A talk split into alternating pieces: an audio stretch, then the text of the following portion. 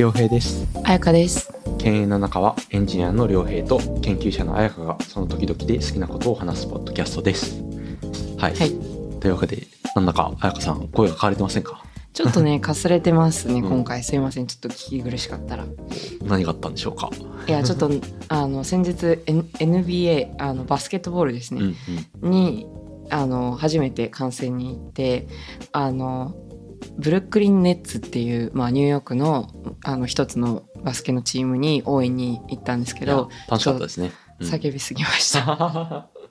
確かに。なんか前半は結構冷え冷えの展開というかいやー、そうだったんですよ。結構地元のチームがね負けてた、ううん。んで、あの今回は LA クリッパーズっていうロサンゼルスのチームとうん。ニューヨークネッツ、ニューヨークネッツブルックリンネッツの,、うんうん。あのニューヨークもう一個チームがあるんですけどあのニックスかな、うん。あのマンハッタンにあるチームとブルックリンのチームとあってで今回はそのブルックリンのチームの方を応援に行ってきました。まあどっちかというとまあ弱い方なのかな？どうだろうね。にまあ多分ニックスの方が、まあ、場所はあのメジャーなところにあるし、うんうんうんチケット代も基本高くて、うんうんまあ多分初心者的には多分まずはネッツから行った方がいいんじゃないかなっていう。あと渡辺選手っていう日本の選手が在籍していたこともあるので、なるほど。ちょっと縁があるっていうちょっと縁があるっていう。んん。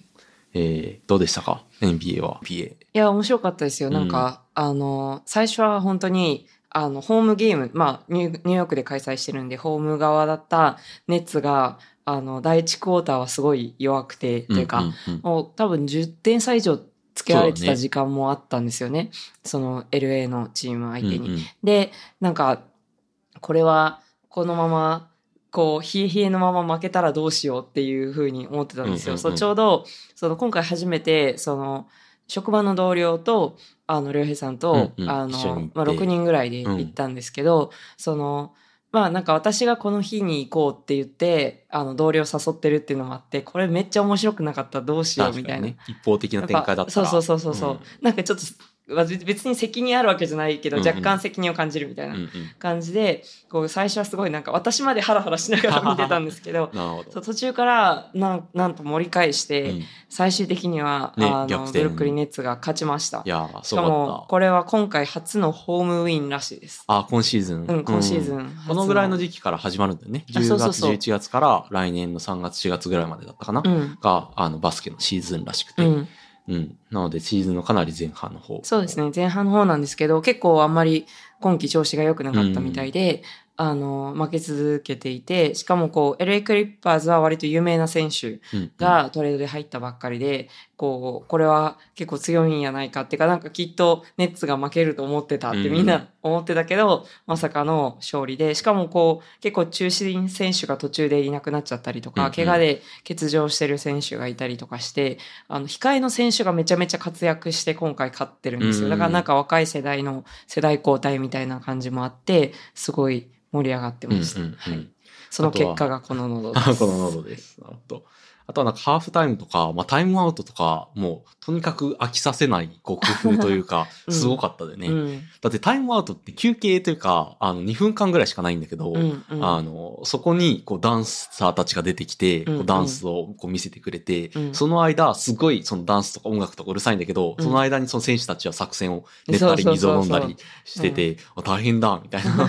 でもすごいそのおかげで結構ずっとあの集中、あの、切らさずにこう見れたのはすごいなと思いますね。まあ特にまあ僕らは全然バスケゼロ知識だけど行って、あ、なんか楽しかったな、みたいな。うんうん応援できたな、盛り上がれたなって。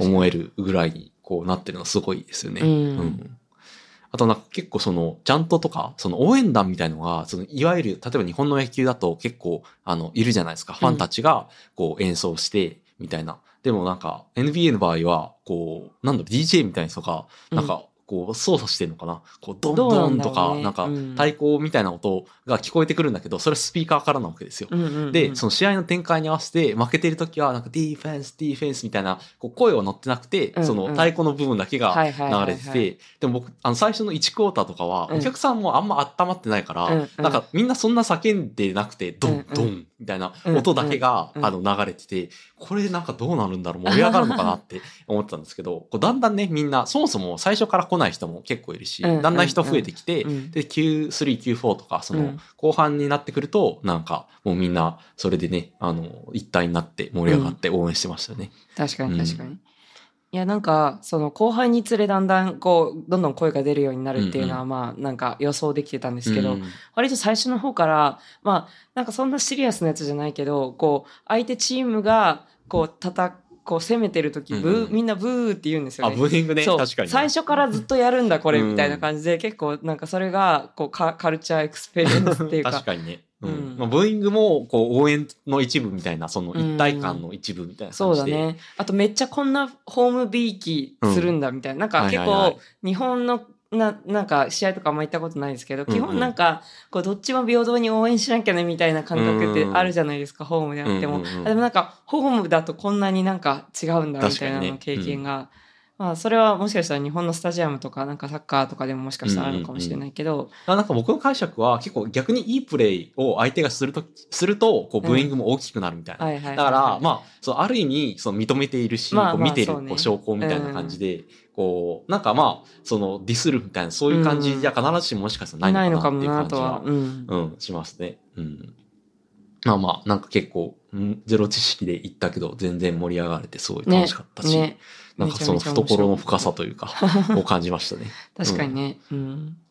まあそんなかこんなで NBA を見たり、あと他に最近やったことというか、行った場所とかで印象に残ってるとこありますか？ああ、あの、おとついだったかな、行った自然史博物館はすごいああ、よか良かったですすね。。う。うんん。あの、ナチュラルヒストリーミュージアム実は全然、あの、初めて行ったとかではなく、多分うん3回目ぐらい、二人で行くだけでも。二人で行く？のはいや二回目か二回目かな。僕はその前に行ったし、うん赤さんもまた別で10年前とかそに行ったことがあるるんですけ。ど、あの、そもそもめちゃめちゃでかいんですよね。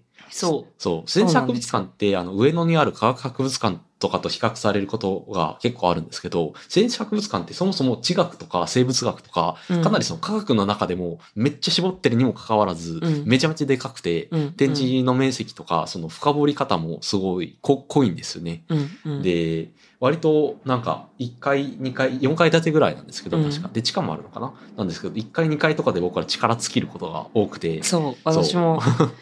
で、この前も、あの、4階とかにその人類とか生物とかがあるんですけど、そこまでたどり着かなかったんで、今回は、まあ、4階は恐竜とか、まあ、あね。こ古生物学うんうんうん。かな、主に。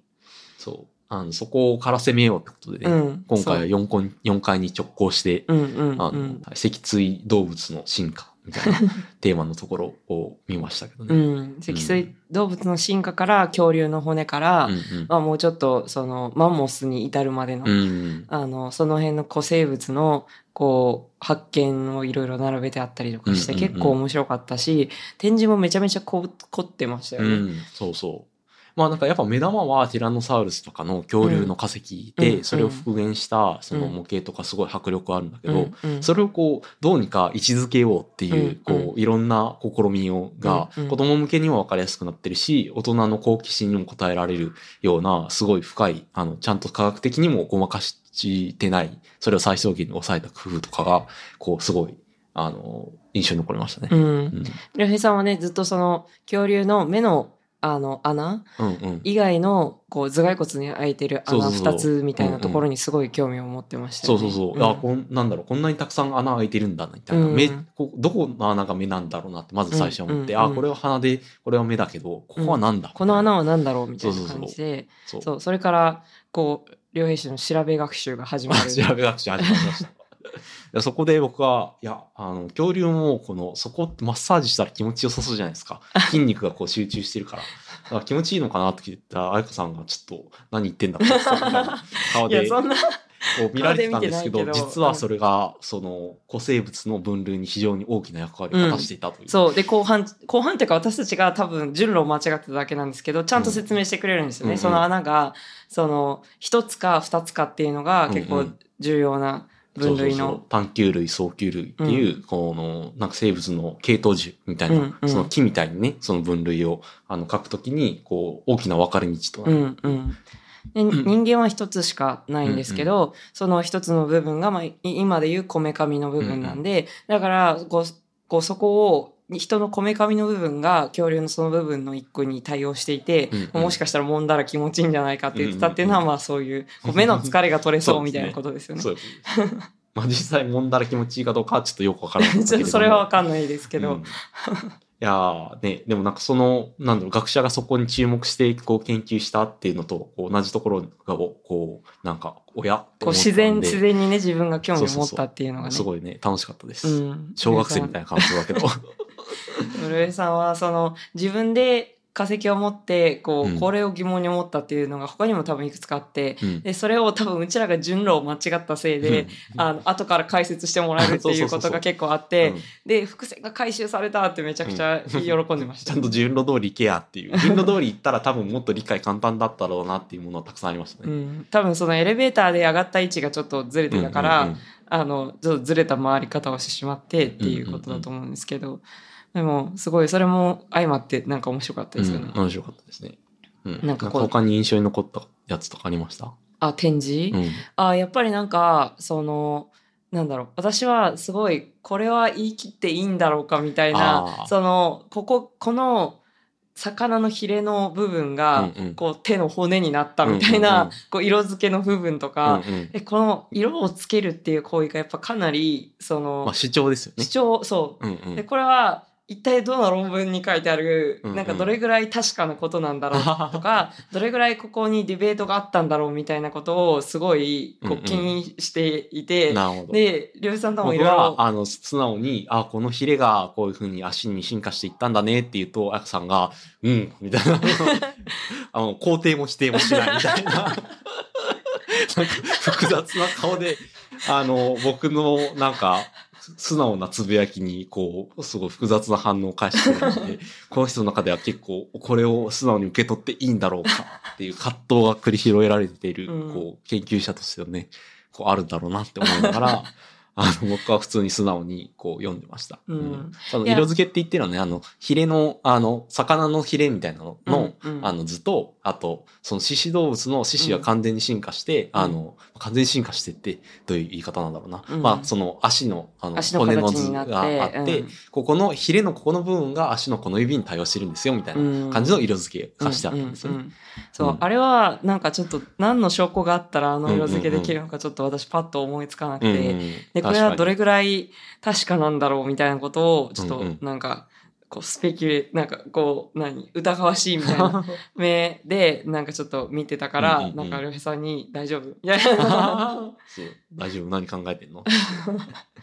そうなんか、まあななぜかやや寡黙になる私っていうその そう。でもなんか、そういう、あの、学説的にまだ、まあ、なんだろう、こう、証明されぐらいというか、まあ、証明って難しいですけど、うんうんまあ、その、定着し具合に応じた書き方をされていて、うんされててそれは全然なんかうちゃんとしてるなっていう、安心して見れる。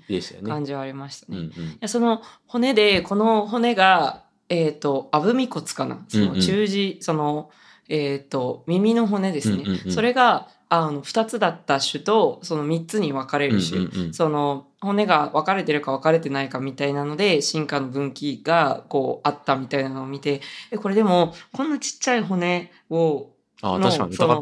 存率がどれぐらい高いんだろうみたいな、これを論拠にして果たしていいんだろうかみたいなのこことをずっとブツブツブツブツ言ってい言ってて、た。で、このアブミ骨っていうのは、あの、同じアブミに翻訳されているだけで違う骨なんじゃないだろうか。中耳のあの小さい骨が、あの、分かれ目になるとは思えない。みたいなことをずっと、もうもうもうって言ってたんで。そう、でもなんかけ結論としては、その、なんだろう、顎の骨にくっついてるうん。から2つに、その、なんか、くっついているかくっついてないかみたいなところで2、3とかが分かれてるから、あ、うんうんまあなんかその、大きな骨の一部だったら残ってていてもおかしくないなっていうことで、うんまあ納得しました。大丈夫。納得は、はい。よかったです。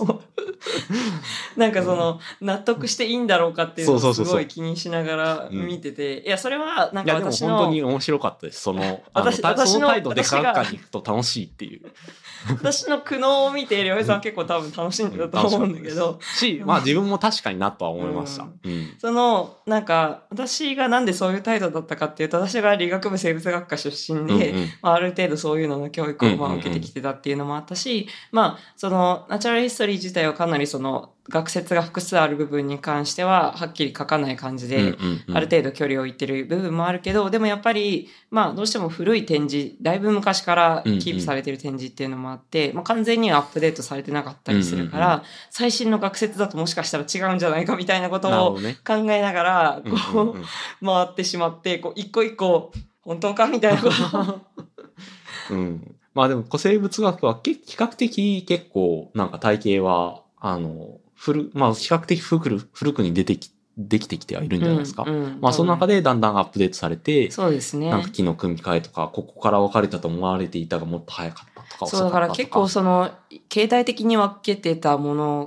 がどんどんその遺伝子によってまあでも古生物はその遺伝子っていうのがまあできないからある種では、うん。あのあれなんだけどまあでもその今まで、まあ、少なくとも生きてる生物においては形態でこういう分け方をしましょうって言って、遺伝子読んでみたら全然違いましたみたいなことがめちゃめちゃ起こってるから、うんうん。だからそういう意味ではそのかなりその現代生物あの生きてる生物に対してやってたそういうなんだろう形態学的なものをあるある意味まあその骨の形態の変化みたいなのを利用して分類するしかある意味なかったその古生物学、うんうん。でそのどれぐらいそれが本当に今その真実なんだろうかみたいなことはいろいろ考えてしまうみたいな。なるほどね。まあでもやっぱりそのその中でもすごくいろいろ分かりやすく展示してるなってうんいううんところがあって、なんかこう進化っていうものも分かりやすく説明してるし発生とかにも関連するようなこともこうなんだ結構難しい生物学の概念を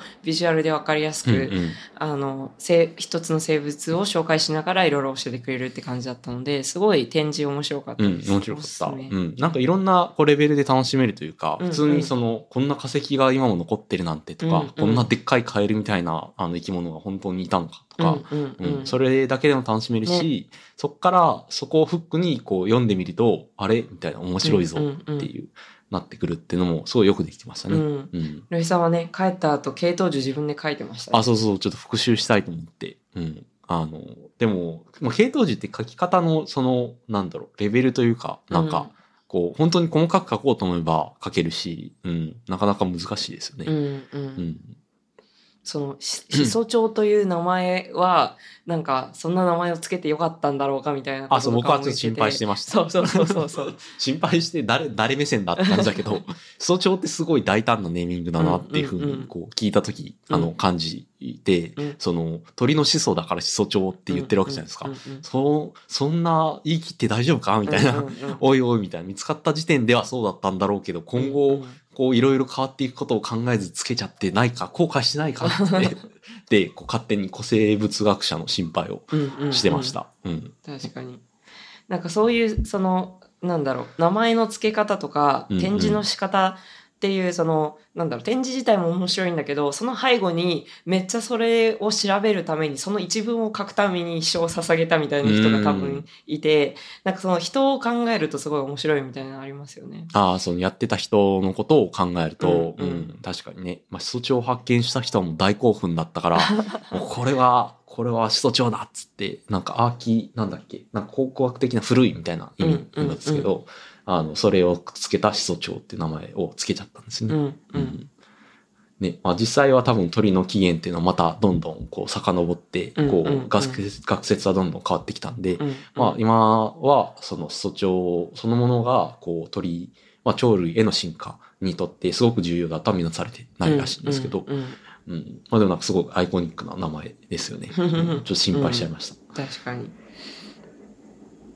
ねいや脊椎動物面白いですよ。う。うんん、脊椎動物面白いですよって。面白いですよ。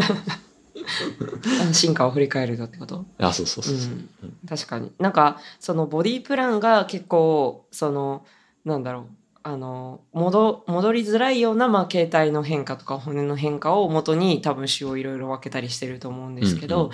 まあ私の場合は特になんか学部の時霊長類学とかをちょっと授業で習ったりしてたからなんか親指が回転するかどうかとか、うん。あのなんだろうな足が物をつかめるかどうかとかそういうのが結構人だとあの重要だったりするわけですよね。人はその歩くことに特化してあ足で物をこうなんだ指みたいん？手みたいにはつかめないようになってるけど、うんうんそれが猿だとこうグリもっとグリップできるようになってたりとかするし、だからその違いとかをいろいろねその辺も見れたのが結構面白かったですね。ですね。うん、私はかなり学部の授業を思い出しながら。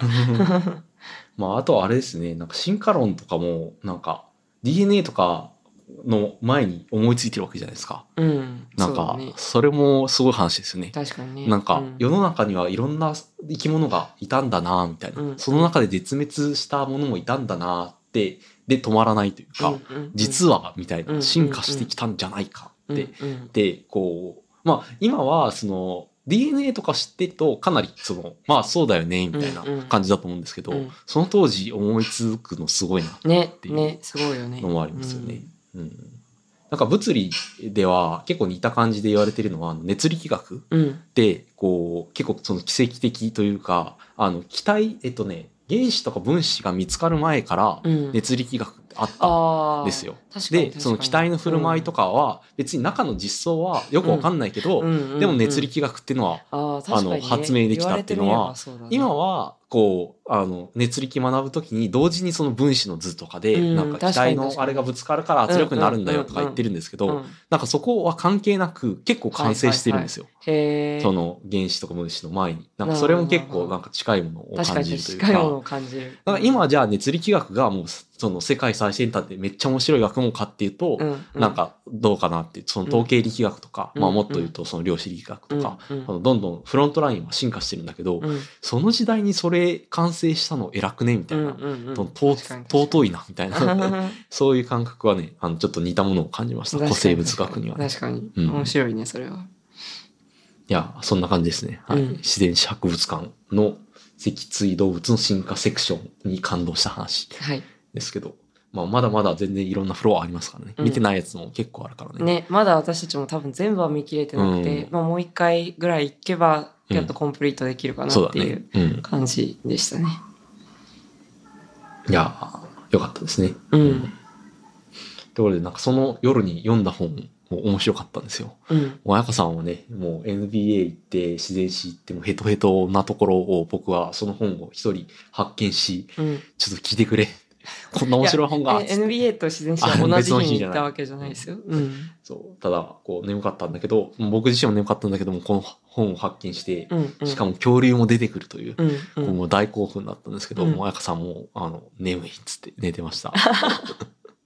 えその本について教えてもらっていいですか？そうそうそう。その本の名前というのはですね、英語解剖図鑑っていう、うん。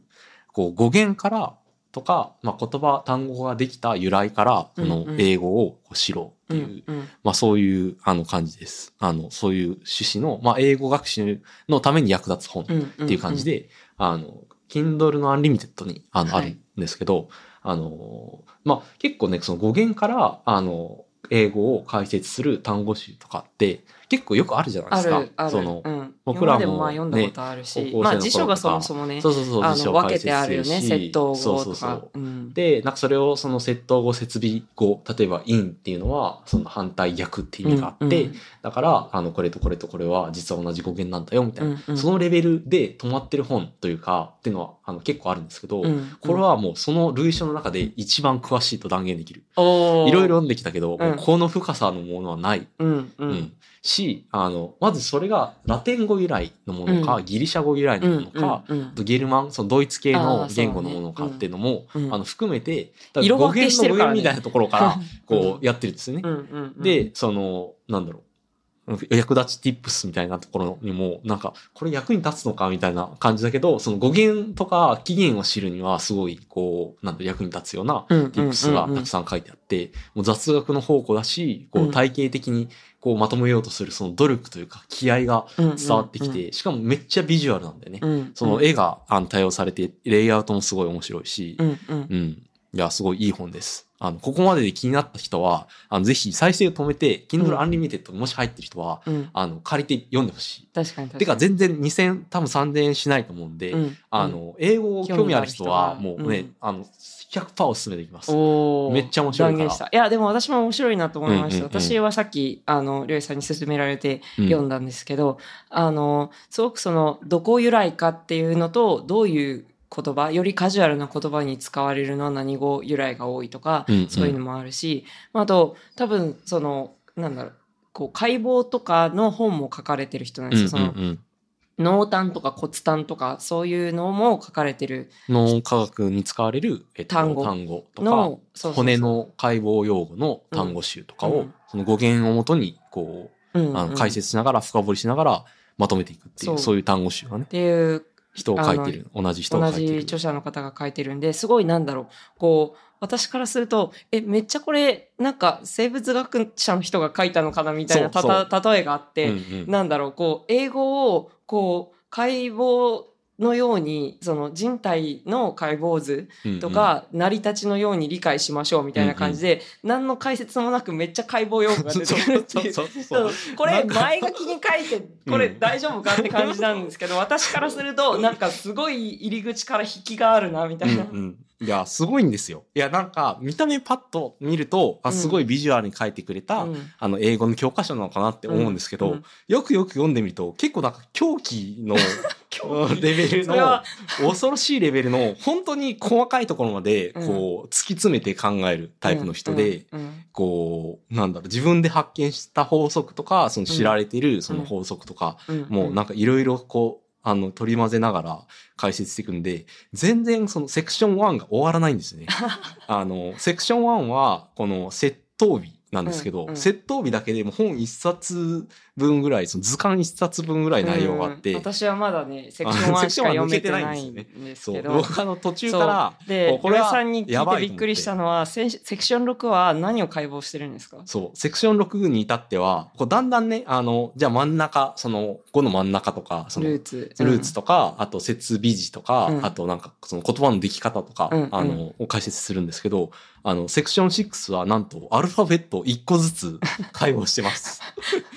で、あの、いろんなフォントによって形が違うんだとか、その、何語由来のフォントだから、こういう形をしているんだとか、あーへーへなんか、本当に解剖してる解剖図鑑って初めて見たな、ーみたいな。うん確かにむしろ。確かに。そう。いや、って感じの、すごいマニアックな本いや、なんで。すごいよ。ぜひ、うんいや、今回実は私たち、もともとなんか、せっかく英語圏で暮らしてるから、英語の話をしたいねって言って、で、じゃあ、その本とか紹介してもいいかもねっていう、かなり軽い気持ちで読み始めたんですよ。うんうんそのね、軽い気持ちを完全に今裏切られて、裏切られてももううこれはすごい本だと。すごい本だから、この本を紹介した方がいいよっていうそう。感じになってきてしかもなんか、こう、だんだんこう、あれ？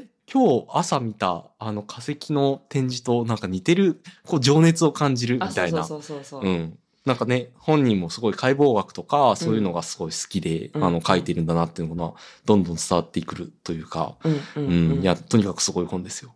いや、うんまあ簡単に言うとやっぱりその英語の単語一つ一つをその何語由来の窃盗日なのかとか、あの真ん中ルーツとせ設備設備語でいいのかな、うんうん。うんでで分けてあのそれぞれこういう設備あ窃盗語がついてるやつはこういう意味を持ちやすいよみたいな感じでこうグルーピングしてるっていう、うんうんまあそれだけっちゃだけなんですけど、うんうん。それだけじゃないんだよな。いや、なんて言ったらいいんだろうな。うん。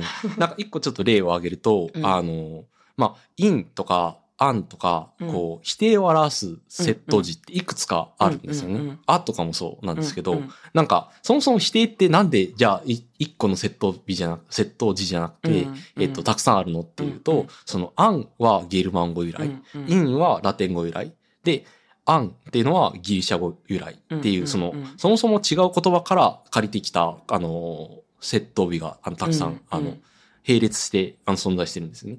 で、それに、こう、くっつく言葉も、あの、同じえ言葉から来てる言葉にくっつきやすいっていうのがあるんで、うん例えばうん、ジャスティスにうん、を否定する、あインジャスティスって言葉あるんですけど、うんこれはアンジャスティスでも、えっ、と、うん、アンジャスティスでもないんですね。うん U でも A でもなく、うん I、IN ジャスティス。うんうんが不公正とか、うんうんまあ、不正義みたいな意味になるんですね。これはなんでかっていうと、ジャスティスがラテン語だからなんですよ。はいはいはい。で、あの、同じ言葉、同じ由来を持つ言葉と同じ、あの、あの、ものがくっつくっていう、こう、ルールでこう説明してくれるんで、あ、で、じゃあ、だからインジャスティスなのかっていうのが、うんうんうんこう、すごいね論理で分わかってくる。うんうん。し、なんか色分けとかすごいしてくれてるので、こう、分かりやすいですね、それはね。うんでもなんか、最近の言葉になってくると、その法則が崩れてくる。うんうん。まあ、なぜなら、その英語を使ってる人たちは、これがラテン語由来でとかは、みんながみんな気にしてるわけじゃないんですね。うんうん。だからなんかビジョンとテレっていう、えっと、テレはラテン語で、ビジョンが、えっと、ギリシャ語なのかな、うんうんうん。あの、っ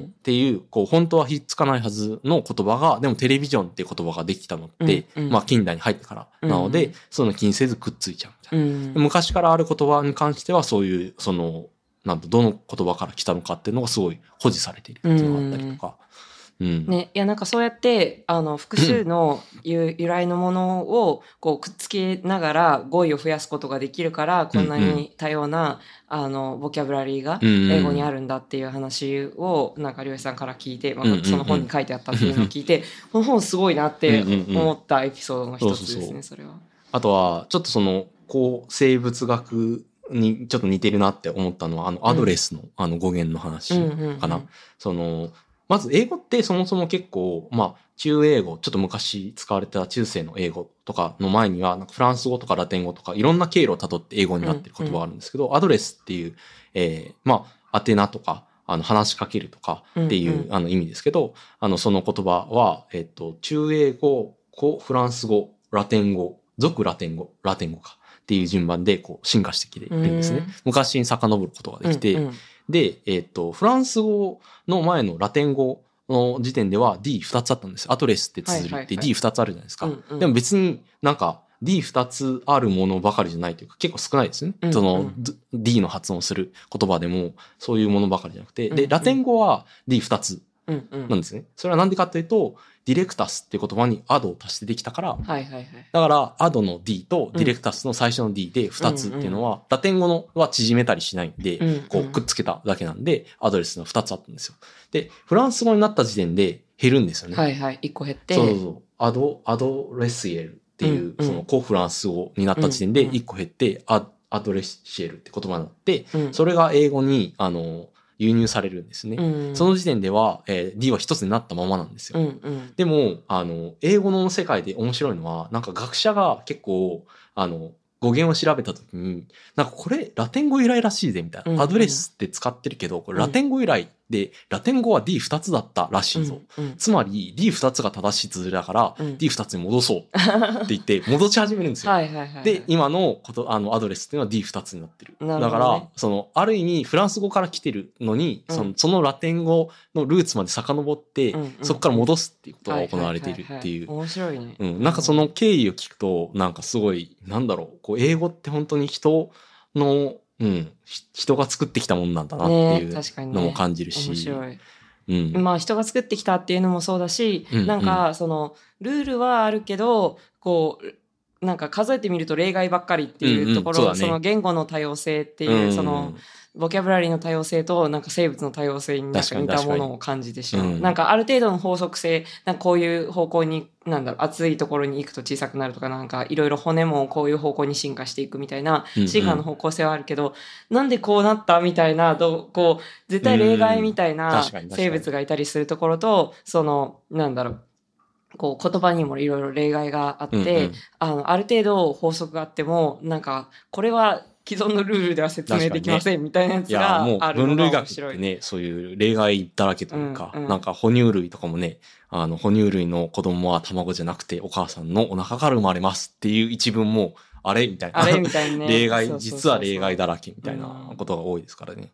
うん。なんかそれを一つ一つその例外をみこうつぶさに見ていくと、こう、あ、こういう理由なんだとかっていうのが、こう、分かってくる。まあ、こういう由来なんだ。まあ、理由っていうのはなんか、もうその人に聞くわけにはいかないんで、うんうんこう、はっきりしたあのことは言えないんですけど、まあなんかこういう傾向があるんだなっていうか、っていうのが、あの、分かっていくっていうのも結構生物学っぽくて面白いなっていうか、んうん、思いましたね。そうですね。まあ、もう一つそのナチュララルヒストリーとの関連で、その日、りょうへいさんが、あの、すごいよ夜に、私はもう眠かったんですけど、うんうんなんかすごいりょうへいさんが叫んでたので覚えてたのは、あの、アロサウルスっていうのはの、うんアロの意味みたいなのうんうんうんをこう言ってて、さっき、あの、頭蓋骨に穴が2つあるかどうかみたいなうんのを話してたじゃないですか。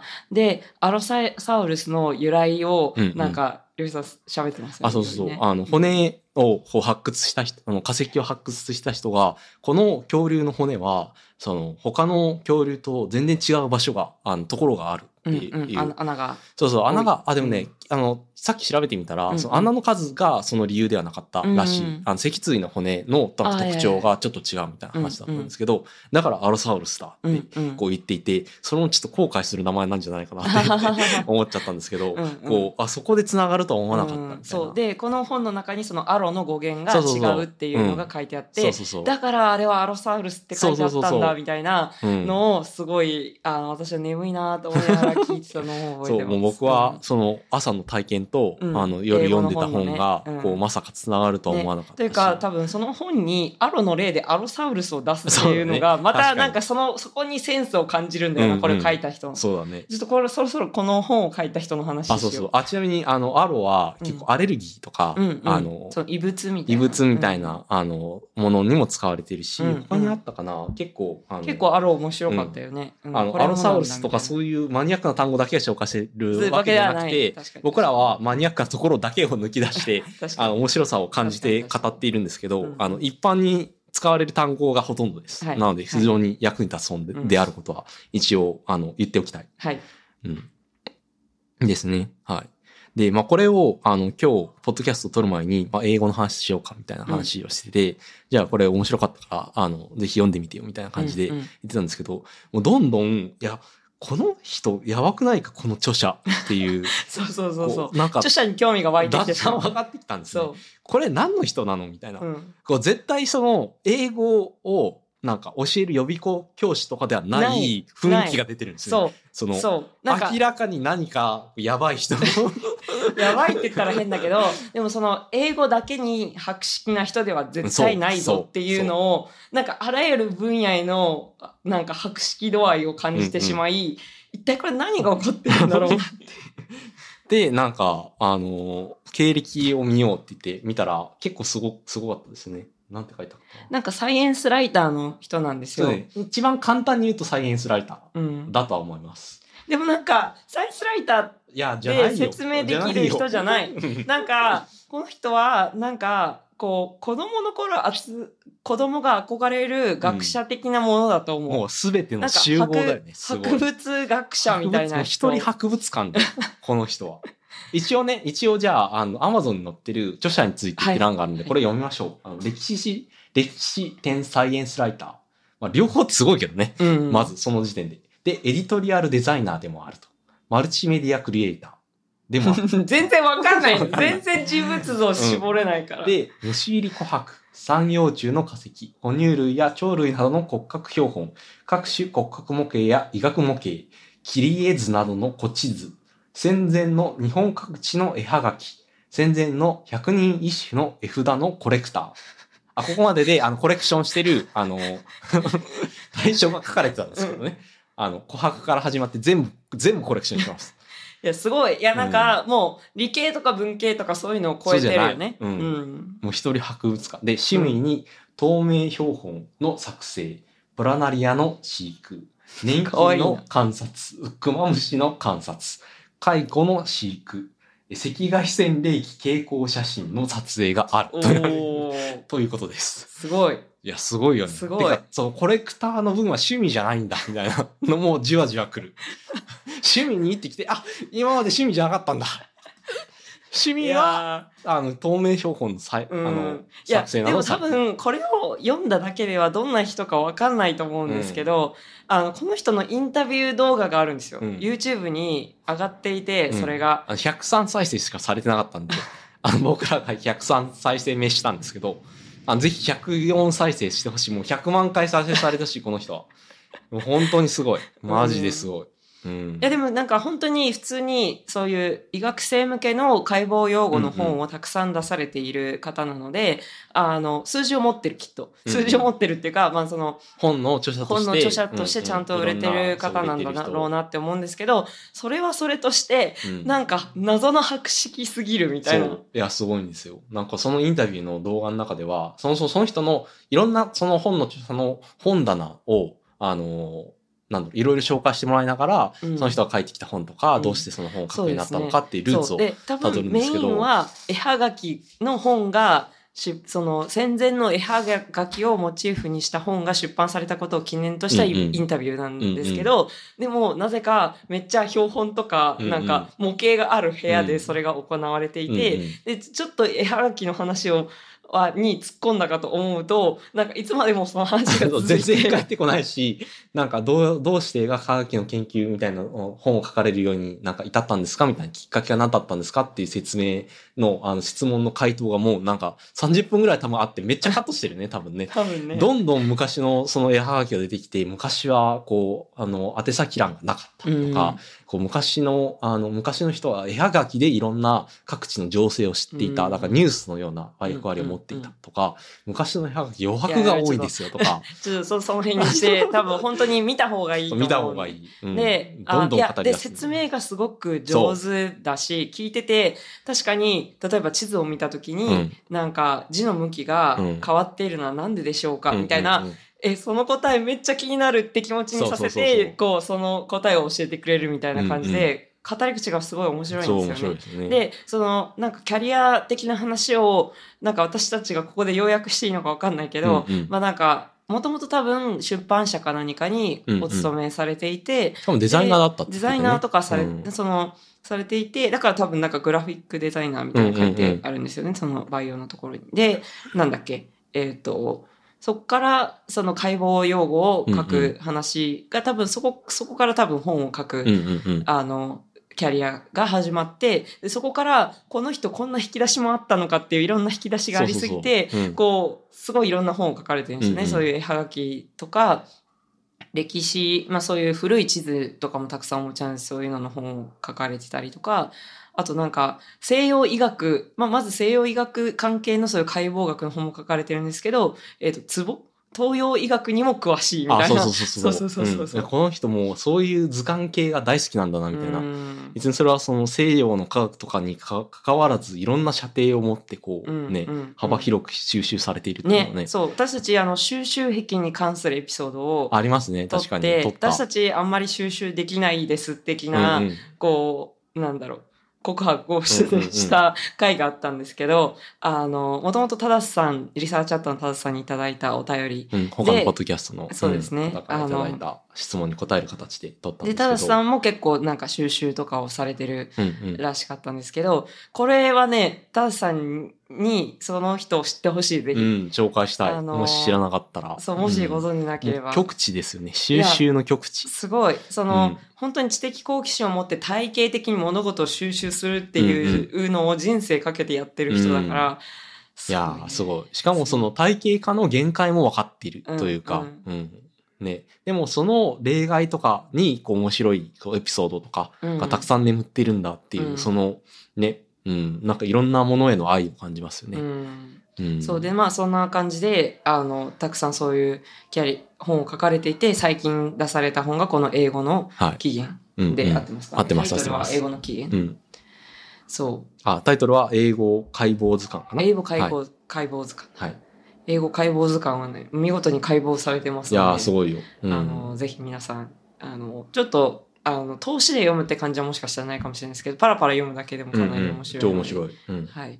この人あのまあ、すでに僕、あの、すでに言いながら買ってるんですけど、この人の本をどんどん。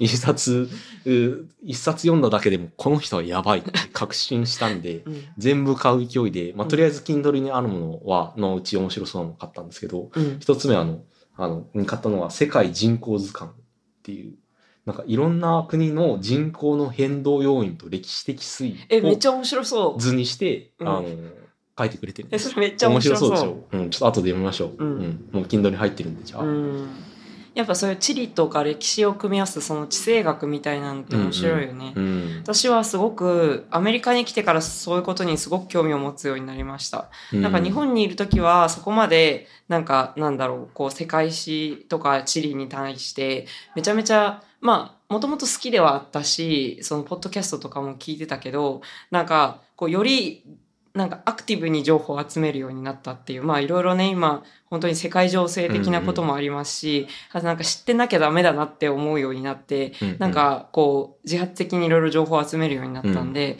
ちょっとこれでじゃあうん勉強しましょう。勉強しましょう。うんいや、すごいよ。この、この人は。うん。いろんな歴史おおなに関するお名前言いましたっけ？あ、そうだね。原島博さんというはい。方です。はい。いやーすごい。いやだしやっぱりその自然史博物館の時から思うことだけどやっぱりこの知識欲なんだろう人の知識欲がこうやって知識を体系化しての、うんうんそれをしかもこう、まあ、本なり博物館っていう形で表現して残すっていうなんかその営みを見てるのがやっぱり面白いですうよね。ん、すごいそうだね。うん。なんか生物学そのものも面白いけれども、まあ、なんだろう、生物学、まあ特に古生物学みたいなその分類学とかは、その経緯とか、うんなんかこうん。う、どういうふうにこれが見つかって、どのようになんかこういう興奮があったんだろうなとか。確かに確かに。でもそれがなんか、後には否定されてみたいな、そういう経緯を知るのが面白いし、うん、確かに。うん、なんかその熱意がないと絶対に成し得なかったその博物館うん、で、ね。化。石をこの順番に並べるという、うんうん。で、この骨のバラバラだった骨をこう復元して並べるっていう、こう、まあ言うたら意味あんのっていうことです ですけど、そのそれの尊さっていうのがね、面白いですようんね。確かに。うん、なんかそれを見に行ってるみたいなところは結構、ね特に自然史博物館はあるなっていうう確かに。い思いますね。やでも日本の科博とかもかなりすごくて、うんうんうんあの、まあ、なんかクラファンとかで結構話題になりましたけど、うんうんうんやっぱりすごい貴重な資料とかを、その、よくは博物館って基本的にやっぱ見てる、見えてるところがメインになっちゃいますけど、うんうん。多分その、ほ、ほ、保管庫みたいなところにはうん。マジで山ほど、あの、貴重な資料が、うんうんうん。しかもこう、展示できないような、こう、保存状態が大事なものとかがたくさん眠ってて、でそういうのを、こう、保存するっていうのは結構大事なことなんですよね。いや。で、結構その、私がいた学科、理学部生物学科出身の人とかは、そういう博物館とかに就職して、そういう、なんだろう、こう、保存したりとか、うんうん。あの、ちゃんとそれを並べるために、ちゃんと、こう、どう並べるべきかみたいなちゃんと論文を読んで、こう、あれしたり、逆に自分たちで何か発見して論文を書いたりみたいな、えー仕事をされてる人とかもいますね、卒業後。で、なんか、あの、あれかな、多分、ナチュラルヒストリーとかもそんな感じで、あの、ポスドクっていうのもあるんですよ。そこで働くポスドクみたいな人たちがいて、うんうん。そう、私は今、あの、医科大学で、あの、博士号を取った後の仕事として、あの、ポストドクトラルフェローっていうのをやってますけど、そういうののナチュラルヒストリーフェローみたいなのが多分あって、あの、博物館で働くっていうキャリアもあるっていう感じですね。ちなみにそういう博物館でいろいろ保存されてきた資料が実際の最先端の研究に役立ったっていう話があ、エピソード80のはい。ロンドンアンダーグラウンドモスキートという、はい、の回にあるので、ぜひ、分類だけやってるんでしょ博物館って。って保存して何の役に立つのって、もし思った人がいたら、聞いてください。いや、すごいい話ですよ。すごい話なんで、すごいなんか、もったいつけて紹介したので そうだね。まあでもあの、ぜひ聞いてほしい。ぜひ聞いてほしいので、ロンドンアンダーグラウンドモスキートの回もぜひ聞いてください。というわけで、まあそんな感じで、まあ、あの、いや、その、支える人すごいよねっていうう話。ん。うん確かに。いや、英語の博物館という意味で、はい、英語解剖図鑑おすすめですし、はい。もしニューヨークに来る機会あったら、自然史博物館とか、あと東京のね、まあいろんなところに科学館自体はあるからね、うん、うんぜひ。博物館をそういう目で、こう、あの楽しんで見てもらえれば嬉しいかなと思いますね。はい。はい。はい。そんな感じですかね。はい今日は NBA から始まり、BA から始まり、うん確かに。自然史博物館で僕らが得た興奮と、うん。その後、英語解剖図鑑という本で得た興奮と、だいぶなんかテンション高く喋っちゃったから、うんこう、どちらも魅力が伝わったかちょっとわかんないけど、あ うん。いや、でも僕らの中で非常にこう体験が繋がって面白かった、ですね。ーなんかでも、その、これら、全然あんまり共通点がなさそうなものについていろいろ話してたんですけど、うんうん。なんか結局我々はなんか誰か人がなんか本気で熱心になってやったものはどれも面白いみたいな価値観を割と共有してる感じがうんうんうんして、まあだからスポーツも熱くなれるし、ねうん。面白く見れるし、なんかそういうすもちろんまあ私は専門近いのはあるけど、まあ、専門そんな近くなくても博物館とかやっぱり面白いと思うし、うんまあ、英語もそういう意味で言語として面白いっていうのはありますね。そうですね。そこで、まあ次回は、あの、アート系についても、現代アートとかについても語りたいなと思って、まあ僕は結構好きな方で、美術館とかもニューヨークに来ていろいろ行ってるので、うんうんその最近行った美術館の話とかも次回できたらなとそうですね、うんしたい。思ってます。でもそれも結構近いよね。なんか、まあ、ある情熱というか、こう表現したいものを形にし続けてきた人の、なんか系譜が、なんか見れるっていうのを美術館の面白いところで、うんうんうんそこも繋がってるかなと思うんで、はい、確かに。うん。確かにね、そういうのが好きなんだなってことを、こうし、なんか気づけたっていうのは良かったよね。はい。うん。じゃあ、そんな感じですかね。はいじゃあ、次回もまた聞いてください。さよなら。さよなら。